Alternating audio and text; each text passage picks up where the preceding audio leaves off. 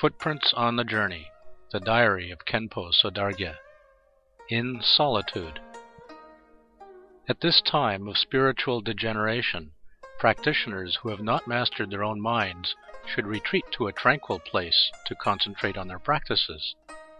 Longchen Rabjam says in The Precious Treasure of Pith Instructions, "It is a contradiction to want to determine what is in others' interests if you yourself have not achieved self-determination. It is a contradiction to want to benefit others if you have not ensured your own benefit and therefore you cannot help them. It is a contradiction to want to be a teacher if you yourself do not yet have the qualifications of a student. It is a contradiction to want to tame others' minds if you have not tamed your own, remaining like a stiff-fold piece of leather.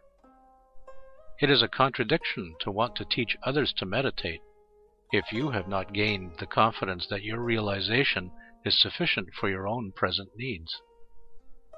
It is a contradiction to want to bring others to the Dharma if you have not yet renounced your own ordinary behavior."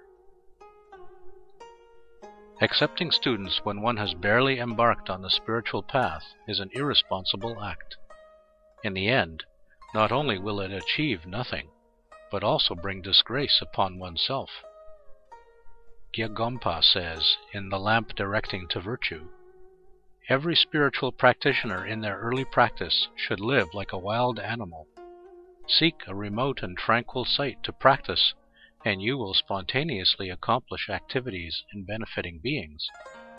It is not advisable to go to cities to teach the Dharma or confer pith instructions. When Buddhism is flourishing, there are abundant Dharma teachings. When the time is degenerating and the Dharma is scarce, beings are recalcitrant. They care for words alone and exert no effort in meditation. Therefore, for a beginner, it is better to find a hideaway to practice rather than trying to tame beings' minds. When you feel like talking to them, they sneer. When you want to withdraw, they follow on your heels. When you try to hide, they search for you everywhere. When you are in need, they ignore you. When you are getting by, they force offerings upon you. There is no way to tame someone with perverted views. Therefore, go to a place of solitude, like a beast. Only by doing this can you train yourself in the Tathagata's teachings and become a guide of people with faith. Confidence will arise even in a barbarian when he sees a person who has retreated to the mountain. Therefore, to benefit oneself and others, always stay in a solitary place. The four seasons come in their time, and flowers bloom in good order. Helping beings has also its time sequence. The Buddhas and great sages have repeatedly exhorted these teachings to us. Do not take this advice like a passing wind.